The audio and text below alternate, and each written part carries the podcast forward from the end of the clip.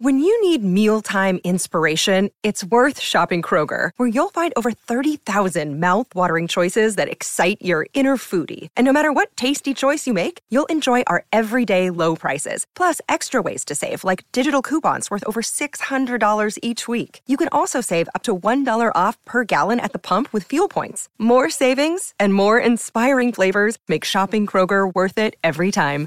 Kroger, fresh for everyone. Fuel restrictions apply. Life is a highway, and on it there will be many chicken sandwiches. But there's only one McCrispy. So go ahead and hit the turn signal if you know about this juicy gem of a detour. This episode is supported by FX's Clipped, the scandalous story of the 2014 Clippers owner's racist remarks captured on tape and heard around the world. The series charts the tape's impact on a dysfunctional basketball organization striving to win against their reputation as the most cursed team in the league. Starring Laurence Fishburne, Jacki Weaver, Cleopatra Coleman, and Ed O'Neill. FX's Clipped, streaming June 4th, only on Hulu. I'm Alex Rodriguez. And I'm Jason Kelly. From Bloomberg, this is The Deal. Each week, you'll hear us in conversation with business icons. This show will explore deal making across sports, media, and entertainment. That is a harsh lesson in business. Sports is not And, as simple you know, I- as bringing a bunch of big names together. I didn't want to do another stomp you out speech. It opened up so many more doors. The show is called The, The Deal. Listen to The Deal. Listen to The Deal on Spotify. Welcome to the BikeRadar podcast, brought to you by the team behind BikeRadar.com, Cycling Plus, and MBUK magazines. If you enjoy this episode, please subscribe. And if you can do so, leave us a rating on your podcast provider of choice. It really helps us reach other cyclists like you. Hello and welcome to the BikeRadar podcast. I'm Jack Evans, one of BikeRadar's digital writers. This week I'm joined by a very special guest, former World Tour professional turned gravel racing supremo, Ian Boswell. Ian raced at World Tour level for Team Sky, then Katusha, competing all three Grand Tours. But he suffered multiple concussions from crashes during seven years, which forced him to retire from road racing in 2019, aged just 28. Following an arduous recovery from concussion, last year Ian won one of gravel's marquee races, the 200 mile Unbound Gravel.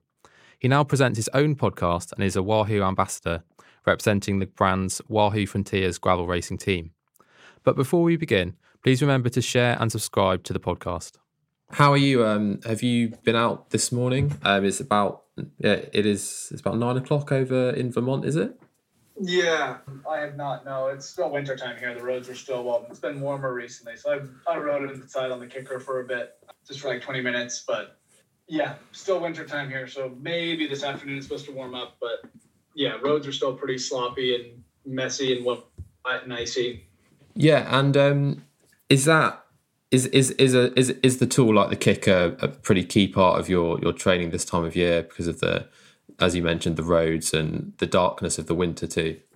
Yeah, definitely. I mean, just I mean, one the, the climate where we live is you know not the most conducive spot to be for uh, a cyclist. You know, I mix it up with like some skiing here and there, but you know, I spend pretty much from like November through really March. You know, most all the riding I do is is indoors. You know, once in a while, if the conditions are right, I'll, I'll go out and ride my fat bike. But especially now with having a, a little one around, my wife and I had a, our first child back in December. So, yeah, it seems to be um, you know a lot of riding indoors, which is also it's it's incredibly efficient as well. Especially when you look at the winter riding here, you know, takes so long to get dressed and then clean everything afterwards. Um, you know, I can go down into the basement and you know do an hour hour ride in an hour and five minutes. You know, pretty much just throw on a pair of shorts and an undershirt and you're set to go. That sounds very much like the conditions we've we've got in the UK. Um, yeah, the turbo trainer in the winter um, is just an absolute godsend. Um, like you mentioned, it's just the the half an hour that you use getting all your warm clothes on for a ride, then cleaning your bike at the end. Um, yeah, it really really makes a difference. And um, yeah, something like uh, um, yeah a, a turbo trainer and um, following a program like that. Um, personally, for me, that um, add, adds to the motivation. How how many how many hours do you manage to do a week over the winter, and how does your how much does your training different from when you were a pro road rider? I mean, it couldn't be more different. Someone was just asking me the other day. You know, I used to try to avoid New England winters like the plague when I was racing at, at you know Katusha and Team Sky. You know, anytime I'd maybe come back for like a week over Christmas, but then pretty much just jet back to to Nice where I could ride outdoors. You know, I guess if I look back through the last couple months, you know, said, with you know working full time at Wahoo plus having a child and all sorts of other things, you know, probably on bike time has probably only been around like maybe eight eight to ten hours a week I'm lucky you know, maybe a couple weeks I have a few more hours in there if I do a, a cross country ski or a backcountry ski. But I'm always amazed that actually a week and a half ago I was out in Southern California for a week on a work trip. And I think I did almost 30 hours. And so it's it's amazing really how how efficient you can be riding indoors. And you know, while the the overall volume is never going to be the same, at least for someone like myself, you know, I don't really do five hour rides inside. You know, I think the most I'll do is, you know, maybe an hour and a half at a time I'm um, usually like 45 minutes, but maybe I'll do two sessions a day. But really, how quickly that translates to being able to go outside and ride for you know five six hours. You know, I was a little bit scared to head out to California, knowing that it's going to be good weather and I'd be doing some long rides. But it's amazing just by kind of staying active and you know riding regularly, kind of more the consistency. Um, I think for myself at this point in time is more important than the overall volume. But you know, back in the World Tour days, you know, you're consistently doing you know 25 hours a week from you know November through to the start of the race season in February, and and now you know it's much more like you know eight, nine, ten, kind of in in that range. At least stuff on the bike. Yeah, and coming back to your, your, skiing, I mean that sounds terrific fun. Um, but is it valuable cross training too for cycling? I mean, cross country skiing definitely. I mean, that's I was out uh, last weekend and did a it was like a 14 mile ski. Maybe it was like just under two hours with a buddy, and like that was that was harder than the six hour bike ride I did the weekend before out in California. Um, that really kicks your butt. And then the, the backcountry skiing, you know, where you kind of have the skins on your skis and you go up the, you know, skin up to the top of the mountain, ski down. It's not maybe as intense um, as cycling. You know, oftentimes I'm with some friends. We're kind of just, you know, at a very social pace. But I think for myself at this point in time, just with my life and career and everything, you know, I think the important thing for me is just to stay active. You know, I know that come springtime, you know, the weather will warm up and I'll be able to log, you know, a few long rides here and there, whether it's here in Vermont or some, you know, kind of trips and training camps and other places. But I think for me, the most important thing is just kind of staying active from, you know, November through March, you know, just kind of doing anything that keeps me, you know, moving, but also just keeps me, you know, sane, but, you know, also happy, you know, for you know some people they can go into the you know their wherever their trainer set up and do five six hour rides i can't do that. So for me it's just like diversifying and mixing up my training enough to keep it all fun. And i think that's kind of the ultimate thing at this point in my life is if it's not fun i'm not going to do it. And so you know being a bad skier has been a fun process of you know trying to get better. But you know at the same time i'm also not training for you know paris nice anymore in in march. So I guess the, the, expectations of when I need to be kind of ready and the demands of the races are very different now than than what they were a couple years ago. Yeah, are those um, uh, gravel riding goals? Uh, well, it'd be good to good to know um, what what they are if you have um, um sort of cemented them already. But are they going to come a bit later in the year because they're not going to be sort of uh, spring classic style races? Is is it going to going to be more, more a summer peak that you're looking for? Yeah, I mean, I'm, the whole the whole gravel thing, kind of where I'm at in it, is is still somewhat perplexing and funny to me. You know, because I did very much like retire from pro racing, and you know, I took a full time position at Wahoo in 20 beginning of 2020, and just kind of knowing that you know, cool, like we're going to be at some of these events anyways. I still love riding my bike. I'll participate, and you know, kind of just see how I do. I really kind of blew away my expectations last year and the success and I guess the performances that I had, um, which has kind of been it was awesome. You know, I won't. I think winning Unbound was probably the biggest race I won in my entire career, which is ironic coming, you know, after I stopped trying so hard. But I think kind of keeping that perspective into to this year is super important for me. You know, just realizing that you know I I'm at a different you know chapter in my life. You know, of course I still love riding my bike. I still love going fast. I still love being competitive, but it's not, you know, it's not my full time job anymore. So making sure, like I said, to, to keep it fun, you know, so, but that does kind of allow me to kind of pick and choose races that suit kind of where I live and in my work schedule a bit better.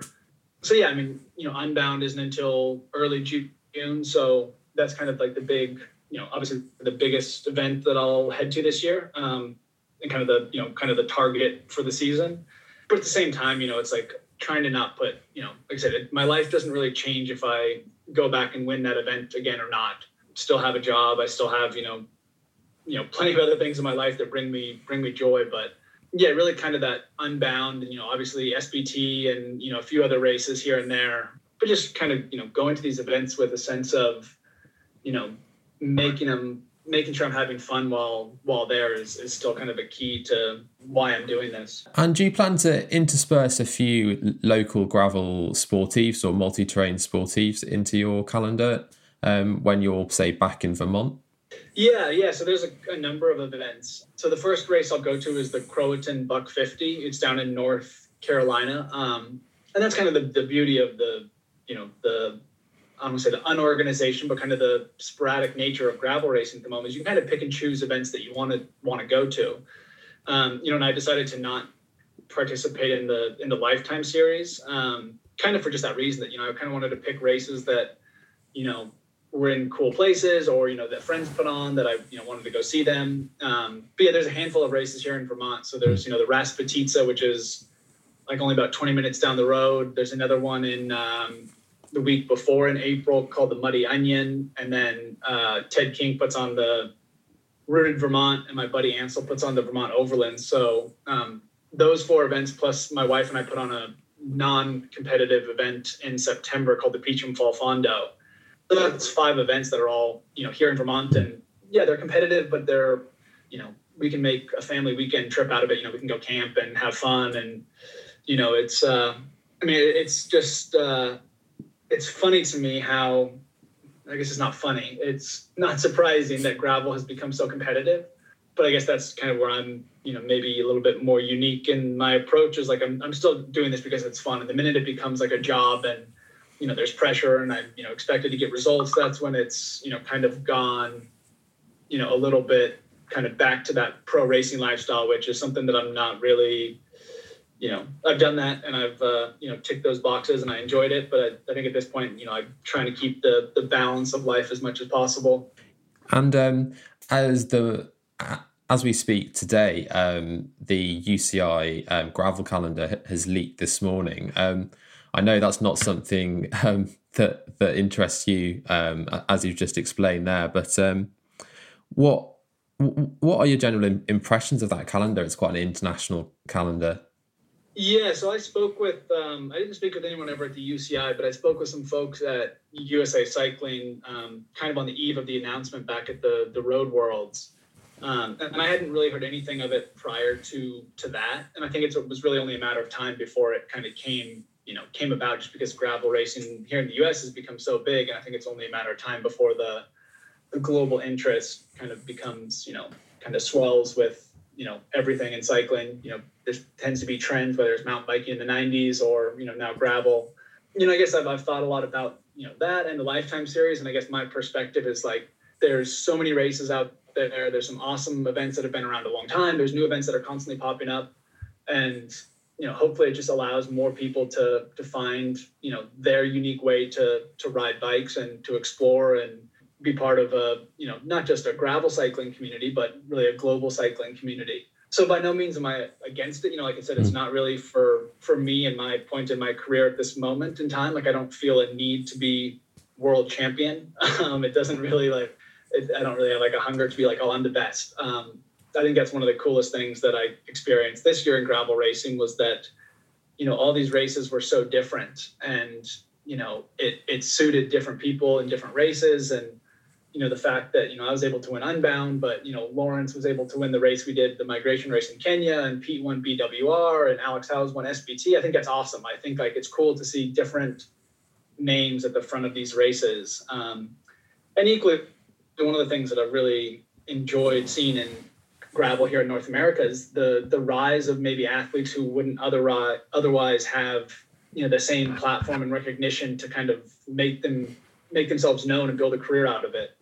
Um, you know, being a professional road cyclist is a pretty hard nut to crack, and it's not for everyone. And I think it's been cool to see that the rise of, of gravel and mixed surface races have allowed, you know, different athletes with kind of different attitudes and perspectives and you know approaches to to be successful and to make a career out of it. So I just hope that you know going forward that you know the UCI races and you know lifetime they all have their place, but I just hope that you know the I guess the category as a whole can continue to you know accommodate all different people with different approaches to the sport. So, so if um, a UCI sanctioned gravel world championships did appear, could you see actually that being the preserve of pro road riders rather than uh, dedicated gravel racers? Life is a highway, and on it there will be many chicken sandwiches. But there's only one McCrispy, so go ahead and hit the turn signal if you know about this juicy gem of a detour. This episode is brought to you by State Farm. You might say all kinds of stuff when things go wrong, but these are the words you really need to remember. Like a good neighbor, State Farm is there. They've got options to fit your unique insurance needs, meaning you can talk to your agent to choose the coverage you need. Have coverage options to protect the things you value most. File a claim right on the State Farm mobile app and even reach a real person when you need to talk to someone. Like a good neighbor, State Farm is there. I'm Alex Rodriguez. And I'm Jason Kelly. From Bloomberg, this is The Deal. Each week, you'll hear us in conversation with business icons. This show will explore deal making across sports, media, and entertainment. That is a harsh lesson in business. Sports is not um, as simple as bringing a bunch of big names together. I didn't want to do another stomp you out speech. It opened up so many more doors. The show is called The, The deal. Deal. Listen to The Deal. Listen to The Deal on Spotify. I would think so, yeah. I mean, I think just with it being UCI, I think you know, and I have no idea what the UCI's plan is as far as like, are they do people have to be on a whereabouts program? Do they have to have a, a pro license? Like, what dictates a pro license versus an amateur license? There's a lot of details that currently aren't in place in gravel, which make it so much fun. That you know, you have 4,000 people on the start line, and then first one back wins. And I don't know how the UCI is planning on tackling that but I would assume that you know just with the the prestige of you know it being a UCI event that a lot of pro teams would participate. And I think you know whether it's from you know the teams themselves or kind of partners that are you know with these teams, you know predominantly bike partners. Um, I would imagine that there would be some sort of you know kind of emphasis of hey we should send van der Poel and Bernard and Pidcock to these events um, because you know it is you know probably is going to be televised internationally and it is a world stage and there's a rainbow jersey so i would imagine we'd you know we'd see a lot of kind of the road pro road teams attend those events Could you pick a winner if you're a betting man? Lutsenko is a dark horse. yeah yeah i mean it's funny i race with lutsenko a lot as uh, i guess junior under 23 and and pro yeah he's clearly got the clearly got the skills but you know there's no question in my mind that those athletes are at like a completely different level um, and uh, I guess from what I've heard, that the UCI races won't be, they're not going to be a 200 mile event like Unbound. They might be, you know, 80 or 100 miles, which is going to be more in line with kind of what those athletes are already doing on the road. So, yeah, I mean, I think if you, and, and who knows, is there going to be team tactics involved? Are there going to be, you know, what's the, you know, what are the courses going to look like? I think there's a lot of factors that might, you know, play into the hands of the, the pro road riders yeah, I mean Lutsenko. I mean, I think if you know if Pidcock and Bernard and van der Poel, if those guys came, you know, even someone like Sagan, especially having a full you know road season under their belt, I think the UCI World Championships are probably one of the last races of the obviously of their calendar, which would put it kind of at the end of the the summer, early autumn. You know, those those riders should be in in pretty darn good form. Yeah, definitely, especially um, uh, follow, yeah, follow, following following their form in the world championship, yeah, the road world championships last year. Talking of team tactics, are, are there a, are there a place in gravel for team tactics, or is that, in your view, breaking one of the unwritten rules of gravel that it is mainly a self sufficient, self supported pursuit? Yeah, I mean it's it's you know, and it's funny that I sometimes get roped into these conversations because you know I last year was my first year doing gravel and I did a total of seven races, um, so I don't really feel like I'm a voice of you know what the sport should do. Um, I think you know sometimes just with the results I had last year, I kind of get brought into the conversation. Um, but one thing I really enjoyed with the events that I did do last year was they were very much a test of an individual's preparation and you know equipment choice and and all these you know kind of very personal decisions that one would make and I really loved kind of the the pure spirit of it last year. You know, where it very much was like you know mano a mano, and I think that you know in all the races I did, that you know, whether I won or I didn't, I was so satisfied with kind of how the race played out. You know, at the end of SBT, when when Alex Howes won, someone asked me like, "Hey, are you disappointed you didn't win?" I was like, "No, like Alex smoked me in the sprint, and there was no like." You know, there was no toying of, of tactics like, oh, he didn't pull or he had a teammate or, you know, this or that. It was very much like rider against rider and the strongest rider won. And I found something very kind of pure and you know rewarding in in that style of racing. This is something that you know as a junior once in a while you you experience you know when you kind of you know you're either strong enough to ride away or you know you're not strong enough to follow. But in road race, you know there's so many tactics that kind of come into play with who's going to ultimately win the race. And I thought it was cool that you know there was this sense of you know the strongest rider won. And i think there'll continue to be events like that. But i also equally think and kind of feel like there will be events you know for example like the the uci series that you know maybe maybe it is an interesting trial to see what what team tactics look like. And you know on my own podcast you know i'd spoken with uh, a guy yuri hauswald who won on unbound back in 2016 kind of one of like the original gravel riders. You know one of my thoughts and i pitched this over to usa cycling for the uci series is i think it'd be cool to like you know make it a make their series a gravel race but make it something completely different. Make it 80 miles make it teams of three with full team tactics. Because i think for for television that would be super fun and interesting if you had this completely different dynamic than than what we currently have in gravel you know rather than trying to like copy and paste it into a you know a big series that is essentially the same thing but with you know maybe more money and kind of more prestige you know make it something more extreme, make it different. You know, make it teams of three, and there's team tactics, and you know maybe it's a 20 mile circuit that you add up to 80 miles. I think something like that could be could be really fun. I mean, you could also you know it'd be easier to televise if it was in a in a circuit format. And I would definitely tune in to watch that. I would love to see you know Pidcock against you know with three your two teammates at Team Ineos go against three guys from you know Alpecin-Fenix. I think that would be that'd be really fun to watch. Yeah, that sounds like a fa- fantastic idea. Um, perhaps around a well a forestry loop maybe or um, yeah some, some some gravel roads where it would almost be like an extended cyclocross circuit. Um, I, yeah, I can re- yeah. really see that yeah, catching on. Teams, and I mean, I think something like that could also be cool because you could also kind of bring in different riders with different skill sets. You know, you could bring, you could make a composite team of, you know, Pete Stetina, you know, Colin Strickland, and some Russell Finsterwald against, you know, three riders from the World Tour. So you kind of have these you know road riders that are out of place racing gravel but you have these gravel riders that are out of place racing with road tactics and you kind of like make them meet in the middle. But i'm not on the i'm not on the board of usa cycling or uci i. Don't think they're really going to listen to my my perspective. I'm sure they listen to the bike radar podcast so let's let's hope they uh, they take your advice. Um, besides the um, differences you've mentioned uh, between uh, racing gravel and racing on the road the distance the absence or presence of, of team tactics. What are the other key differences? You know, there's a lot. And I guess, you know, my perspective and experience racing pro road was, you know, different than I would say most people's because I was on, you know, big world tour teams with buses and chefs and mechanics, which is all great. You know, it's something you definitely need at the highest level when you're going against, you know, the the fittest and most prepared athletes in the world. But I've really enjoyed kind of getting back to being responsible for, you know, I guess entirely for myself, you know, whether it's booking flights, you know, looking after your bike, you know, figuring out, you know, packing your bags for, you know, something like Unbound, you know, what are you going to put in your hydration pack? You know, what bottles are you going to prepare?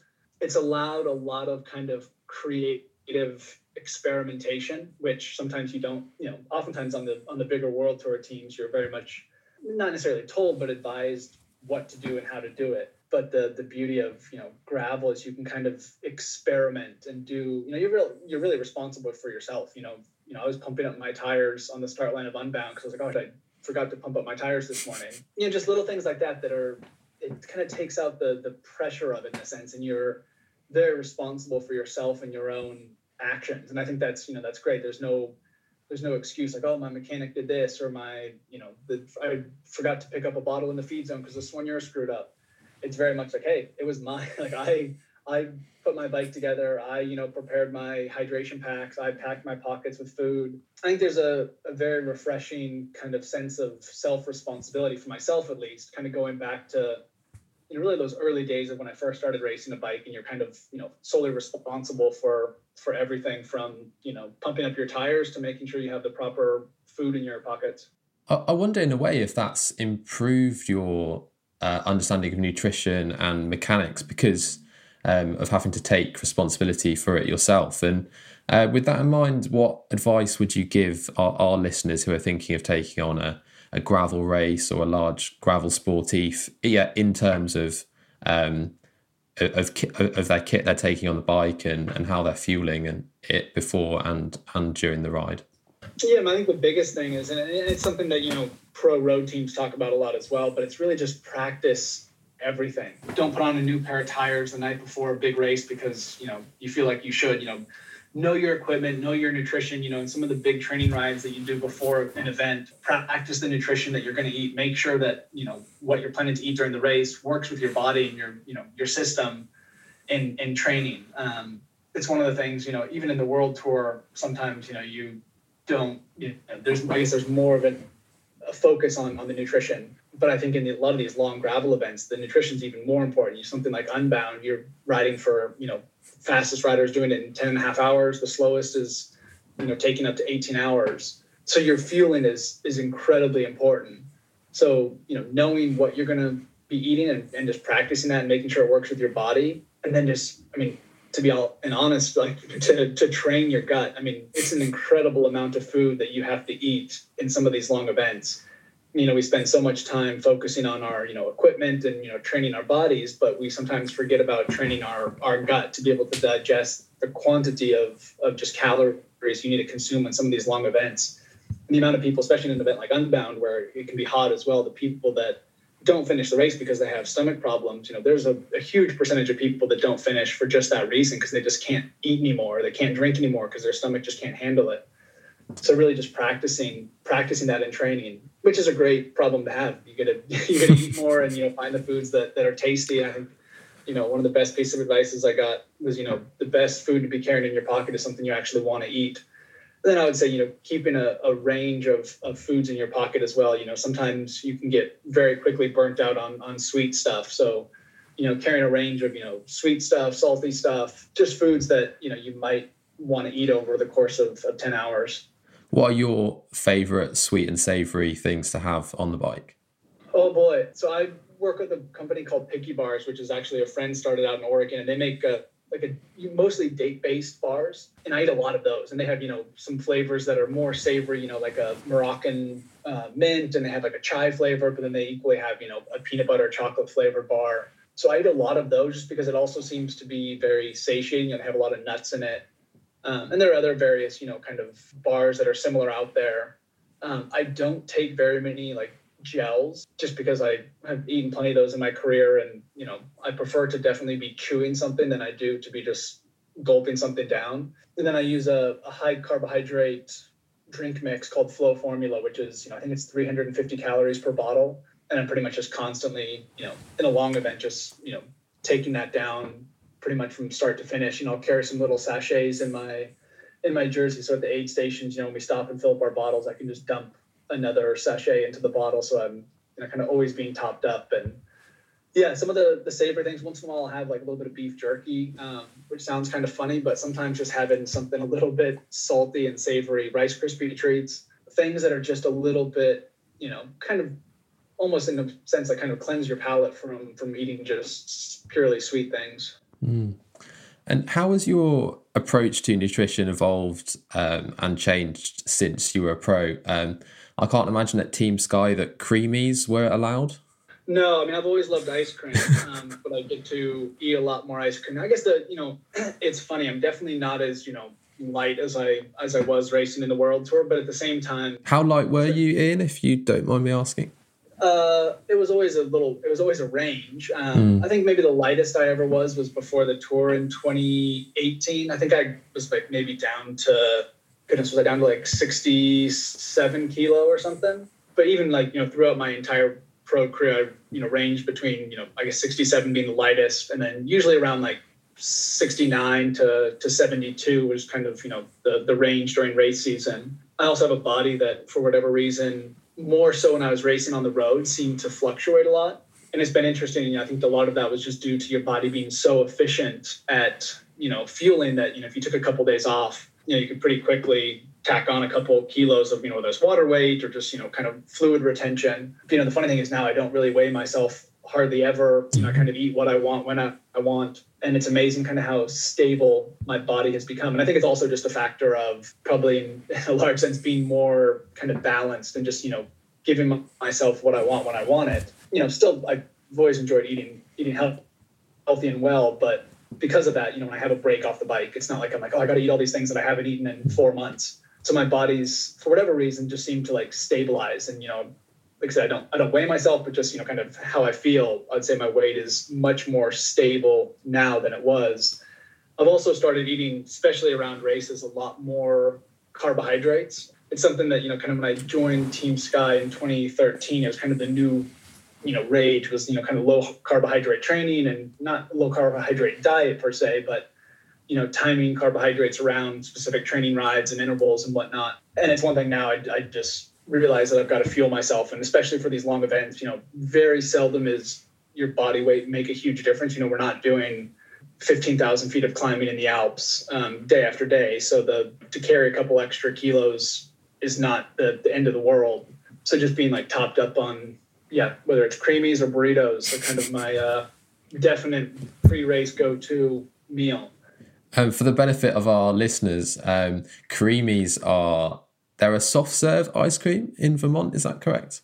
Yeah, I mean, it was actually it was like a marketing push. I think back in like the '60s or '70s here in Vermont, where we have a lot of dairy farms around us. Um, less so now than there were, but yeah, there was a, a surplus of, of cream, and farmers were trying to find a way to, I guess, rebrand soft serve ice cream. So they came up with with creemee, which is yeah, C R E E M E E. But traditionally in Vermont, yeah, they're they're sweetened with maple syrup. So maple creemee is yeah, that's my uh, that's my favorite ice cream, and it's it's nice that they are seasonal. I mean, winters here are so cold and long; it's pretty hard to find a creemee stand that's open right now. But from you know late May through October, probably get a couple creemees a week, and, and they're a great thing on a ride. You know, it's mm. again, it's uh, it's fuel, and it's also it makes me happy to to ride my bike up to a creemee stand and get a big a big honking creemee. that must be one of the many reasons. Um, other former pro riders um, like yourself are turning to gravel as well. It's the it's the the more relaxed atmosphere, and that extends to the racing, training, and eating, doesn't it? Yeah, and, and that kind of you know goes back to what I said earlier, which is funny because I mean it, it definitely is much more relaxed, but I feel like it's becoming more serious. You know, there are more athletes doing it, and you know I think when you know you look back at maybe kind of the, the pioneer of pro road riders who've gone to gravel. You know, Ted King was one of the first people. And it was kind of just by coincidence that he's you know started going to these events and was doing well, and you know then was able to kind of extend his racing career. And then you know Pete Stetina found found gravel, and you know myself kind of through a different avenue of you know still being at these events anyways. But I do feel like it is becoming more competitive. You know, I, I with my role at Wahoo, you know, I work with you know Pete Stetina and Colin Strickland because they're both Wahoo athletes you know, Pete in particular, I'm like, dude, like you're doing as many races as you were when you're racing on the road. Like this doesn't seem, you know, all that relaxing anymore. But you know, to each their own, and it is cool to see that people are able to kind of, you know, prolong their career in a sense. With um, gravel becoming more competitive and serious, will we see gravel bikes getting faster, the ones that are raced in things like Unbound, or is the terrain of those races just too rough for basically a road bike with wider tires?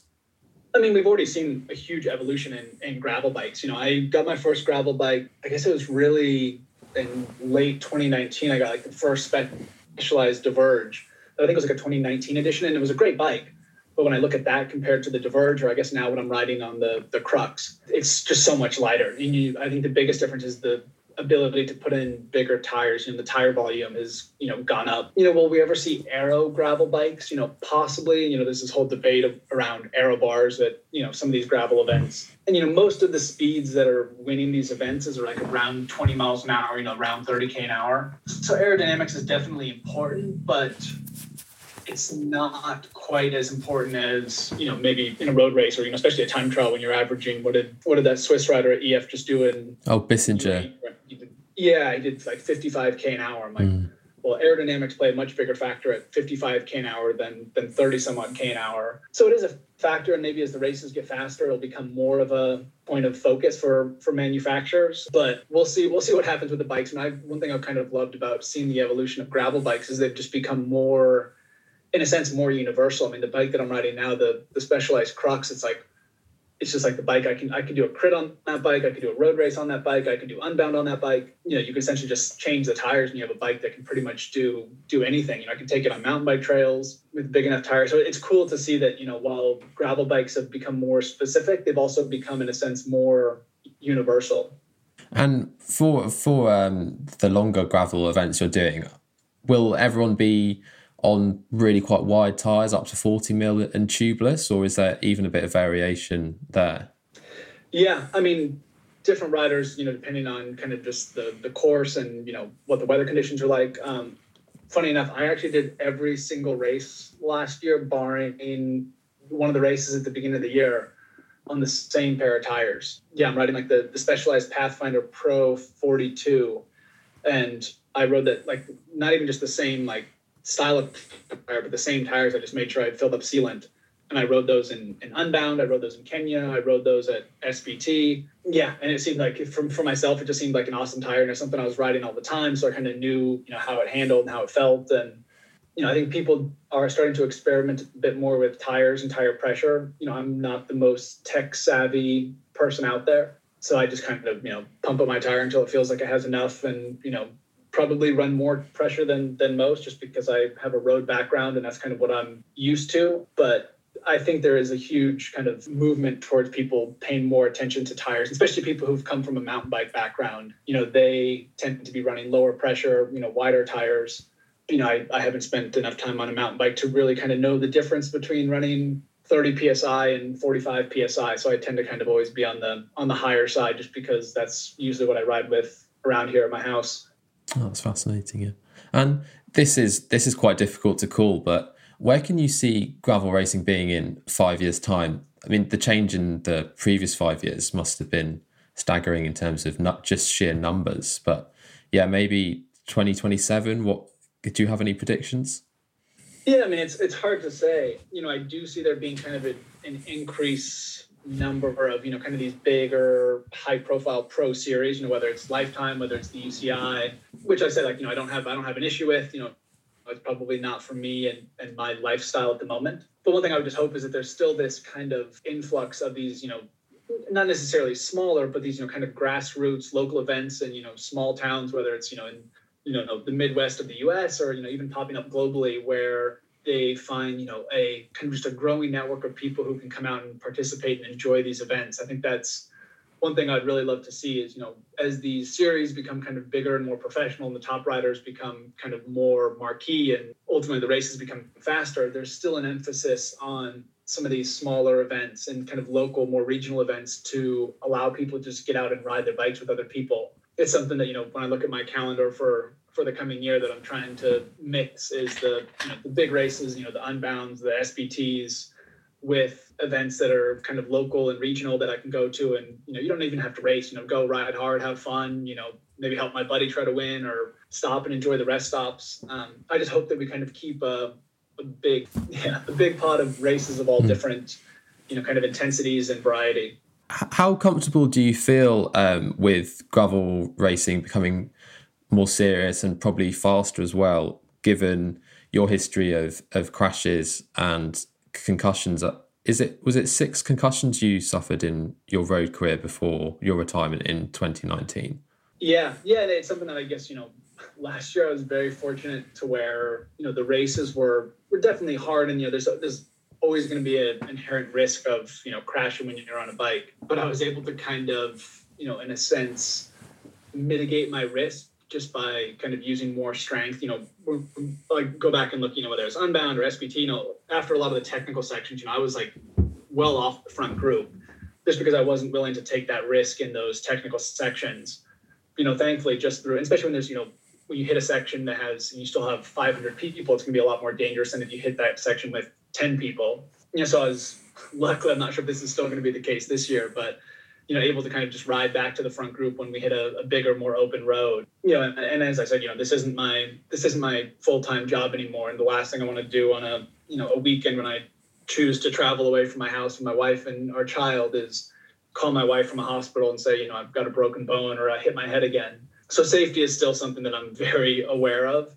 And so I think just, you know, as the races get faster, it's obviously going to become more challenging to kind of use the the tactic that I've used in the past, which is, you know, play it safe and then kind of burn some energy to catch up. But at the same time, you know, I feel like these races, there's so many more factors to the race rather than just being constantly in the front. You know, the faster you go over a technical section, the more likely you are to puncture as well, which, you know, is going to take a lot longer than closing a 30, 45 second gap because you you rode safely through it. So I think there there's still maybe some some wiggle room for myself to kind of implement the same level of risk analysis and, and still try to be in the front group.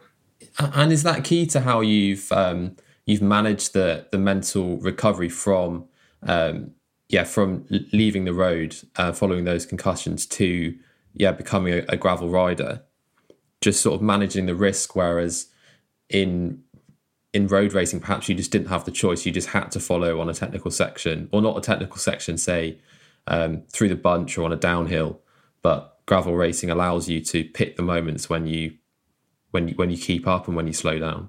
Yeah, and, and like as, as I said, I think for the moment, you know, the, the level has been high, but I've kind of been able to, you know, offset some of my lack of risk um, just through like strength.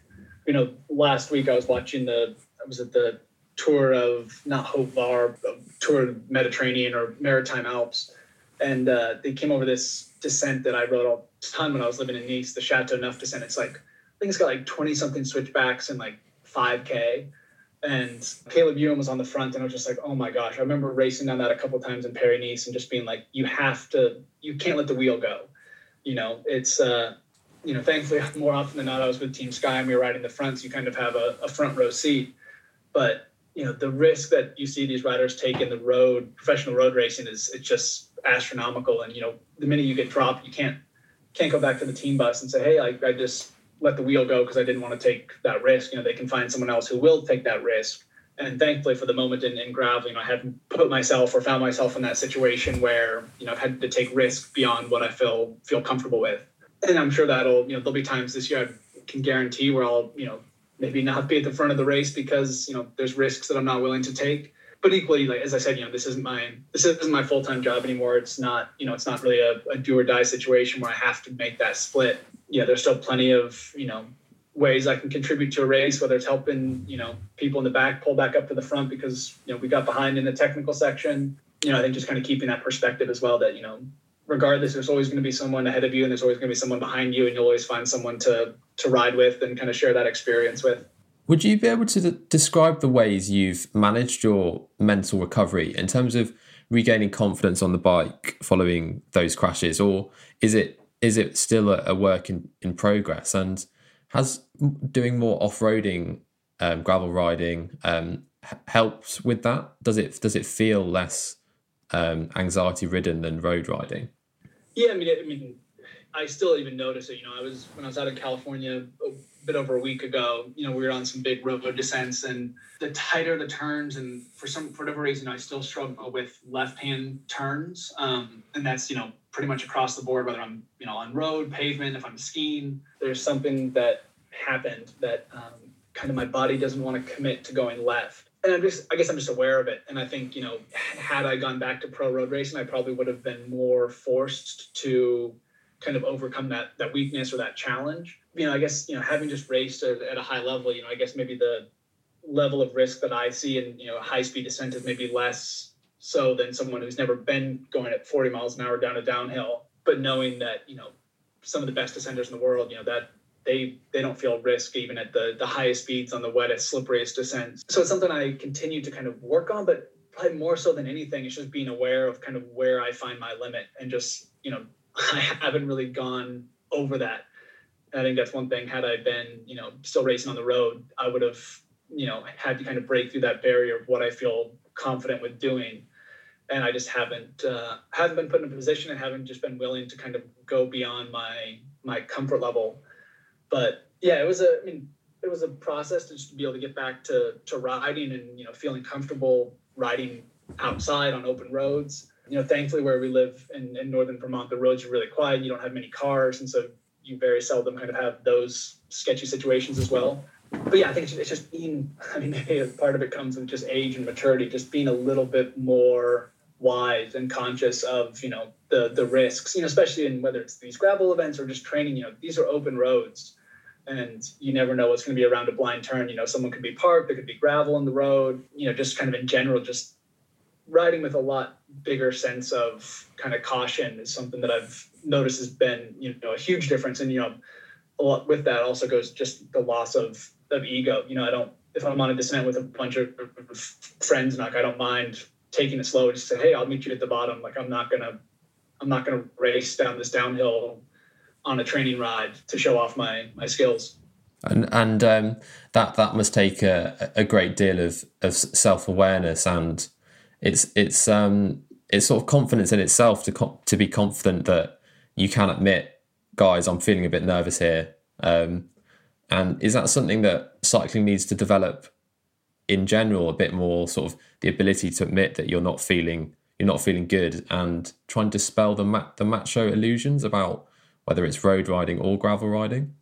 Yeah, I mean, I think definitely that in, in, a perfect world we could we could address that, and you know, it could be an open discussion and, and conversation. But at the same time, you know, when you look at the kind of the peak of you know professional cycling, there are athletes who you know really excel on on downhills, and that's to their advantage to kind of push that pace. You know, so to to take away that you know skill and talent and really ability that some of these riders have you can't really neutralize the descents um, mm. just because for some riders that is that is a huge advantage they have over over other athletes and you know again with with professional road racing you know you kind of have to you're in a sense you're forced to kind of follow the wheel in front of you because you know you know if you get to the bottom and you've let a 10 second gap go you may not you may not be able to close it in gravel cycling up to up until now you know more often than not kind of the the races regroup and in, a sense you know when you look at a 10 hour race, you know, everything's kind of a little bit more drawn out than a, you know, road race where the speeds are higher and, you know, the higher the speeds, you know, obviously the quicker gaps open and, and things kind of develop. But um, yeah, I mean, I think that, you know, sport, we've seen, I mean, even just in my,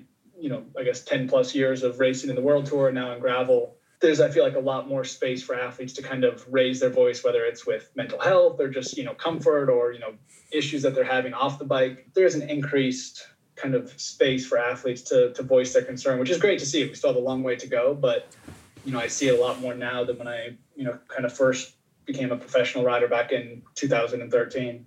Well, that that that is that is really promising. Um, and what advice would you give to a rider, whether they're an amateur or a professional, um, how to rebound fr- from a crash? Um, personally, I was I was hit by a car while riding last August, and probably felt I did get back into fast group riding a little bit too quickly.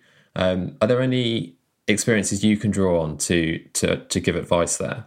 Yeah, I mean, I think just the biggest thing is is take your time, and I think you know, in my in my personal kind of experience, you know, I had this internal instinct of like, you know, I, I have to ride. And, and the months that I didn't ride following my crash in, in 2019, that was incredibly challenging, you know, physically and mentally to not be able to to go out and ride. And I think, you know, one thing that I found that was super helpful in the beginning was riding my my fat bike. You know, I had bigger tires and wider wider handlebars and the speeds were slower. So I think, you know, finding a way to come back at your own pace, you know, maybe riding with with friends who you know are going to ride a bit more a bit more cautious and a bit more you know just aware of you know the potential dangers. And just taking baby steps you know there's it's like a kind of back to your previous question of there's a an ego in a sense of like oh, i got to get back to that fast group race ride. Mm. but you know take your time. And i think the, the beauty of cycling is that you can have a long career. You know there's people that are riding their bikes well into their 70s and 80s and ideally that's what we can all do. And i think just being being patient with with yourself and kind of your your mental state coming back from a, a serious crash is important to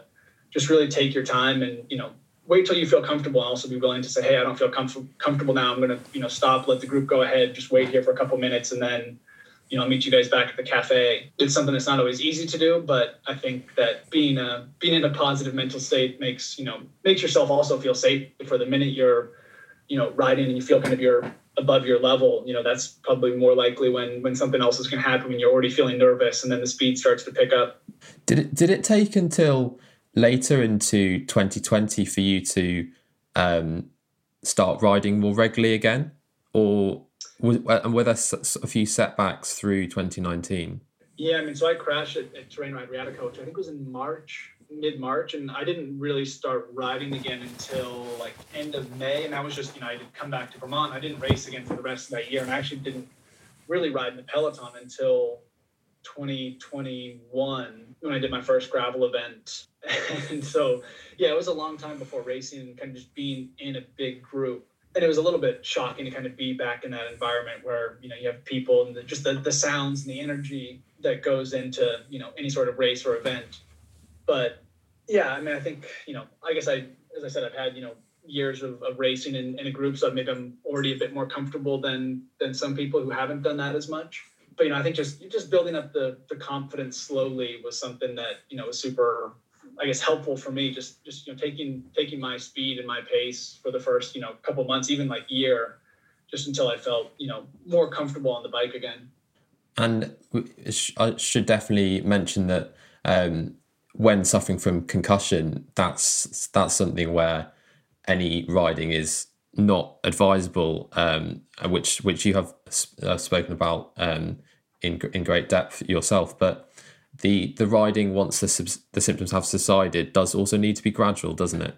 Yeah, and that's one thing that you know at the time you know since done a lot of research and seen you know a lot of specialists to kind of you know realized that you know my initial kind of response was like hey i'm going to try to get back to, to riding as quick as possible. And i just didn't feel i didn't feel right i didn't feel safe. And you know one thing that i really struggled with with my concussion was just my my balance and a lot of like inner ear and vision stuff. And it was a while before i just felt even looking over my shoulder again kind of anything on my left side of my body you know I'd look left over my shoulder. Here in the us we ride on the on the right side of the road. So i'd be looking over my left shoulder to see if there was a car thinking i was still riding straight. And i would kind of do this huge swerve. You know had i been riding in groups i probably would have caused a crash or taken myself down. But just slowly kind of reacquainting myself with my spatial awareness was a huge a huge thing. And one of the other things I noticed during that recovery process was, you know, maybe have a couple days where I felt actually okay on the bike, and I was like, cool, I'm getting back to it. And then, you know, a couple days later, I'd just be really in a slump and like, oh man, I feel horrible and I can't ride anymore. So being being patient with yourself as well. You know, the the recovery from a concussion is not linear. You know, sometimes it's two steps forward, one step back, or even two steps forward, three steps back. So just being honest with yourself and how you feel and kind of taking the time to recover and really being in tune with how you're feeling is is super important. Do you feel satisfied yourself in in the way that you've generated a lot more awareness of the issue, and hopefully that will make everyone's riding who suffers a crash safer, whether they're professional or not? Yeah, I mean, I've you know tried to you know whether it's through podcasts or you know different advocacy groups, tried to share my experience. You know, it's still been somewhat frustrating to kind of see what's I mean, I know there's been some progress in, in the world tour and with you know the professional cyclists, but a lot of that ultimately is just going to come down to a cultural change. You know, I remember watching Romain Bardet crash. I think it was the 2020 tour, and with his teammates like helping you know help him put him back on his bike, and it's just like, oh my gosh, like he is clearly concussed. You know, he stood up and stumbled. You know, and I've spoken with quite a few doctors and specialists over in the UK who worked with you know rugby, and they said you know all the you know research and education like nothing really changed until the culture of the sport changed.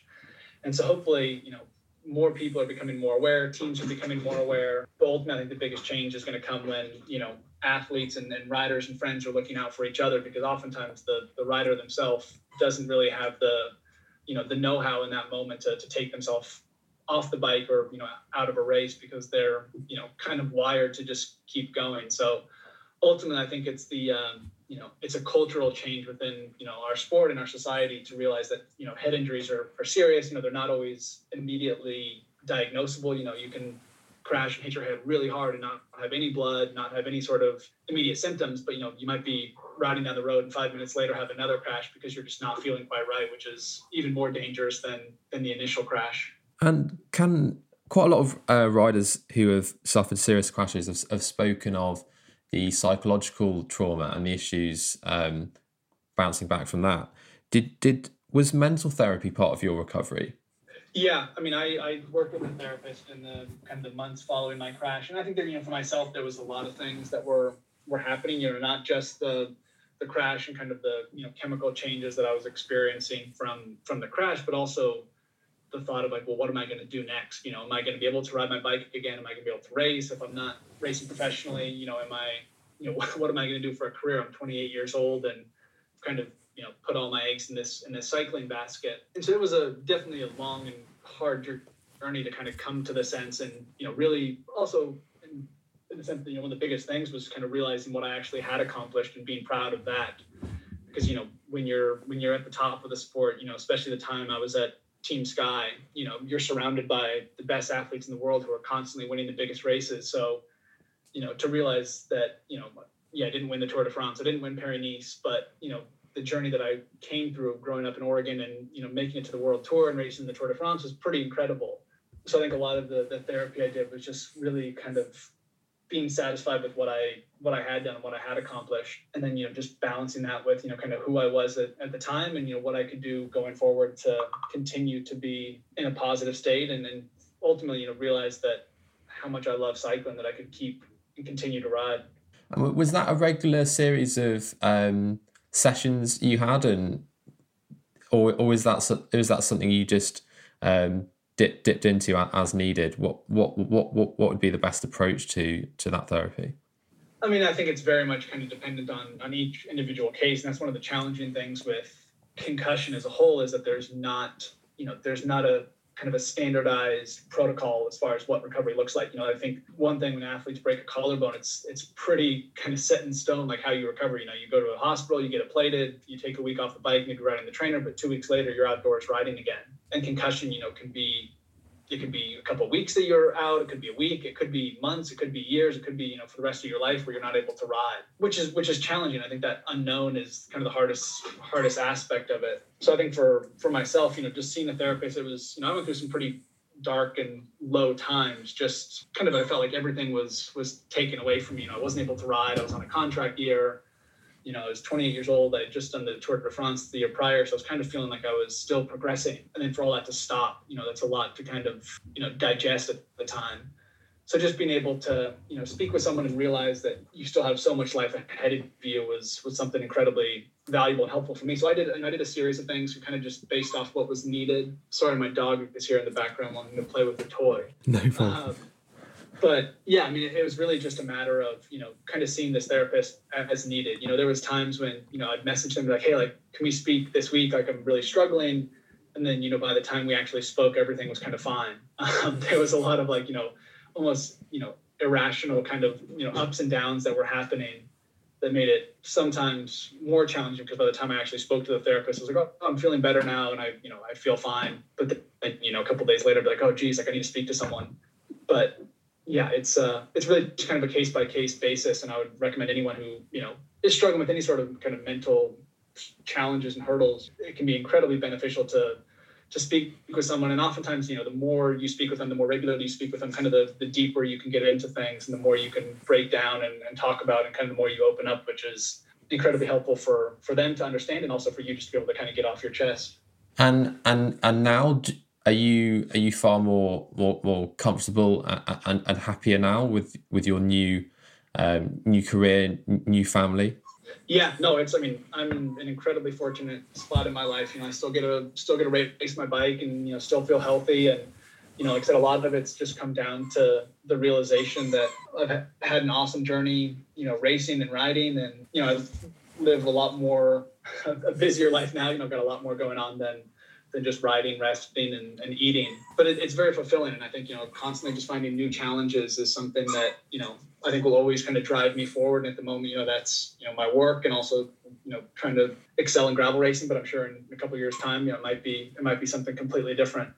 Ian, it's been absolutely fantastic speaking to you. I can hear um, that your dog wants you to uh, to play. What's what's your dog's yeah, name? Well, it's Winston, and he's Winston. been um, yeah, he's been second fiddle since we've had our child, so he's become more yeah, he's become a little bit more needy recently.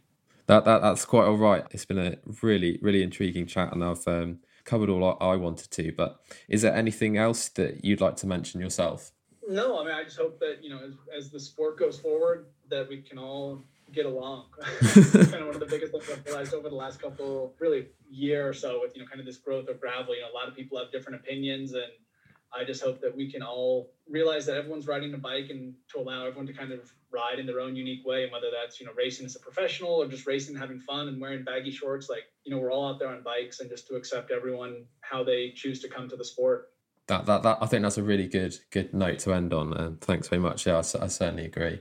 If you did enjoy this podcast, please give us a five star rating on your favourite podcast provider. And if there's anything we could improve, we'd be grateful for your feedback. Also, please do subscribe wherever you get your podcasts and share with whoever you think might enjoy it too. Thanks again for listening and speak soon. Thanks for listening to the BikeRadar podcast. If you've not done so already, please subscribe and share with your friends, or leave us a rating if you've enjoyed this episode.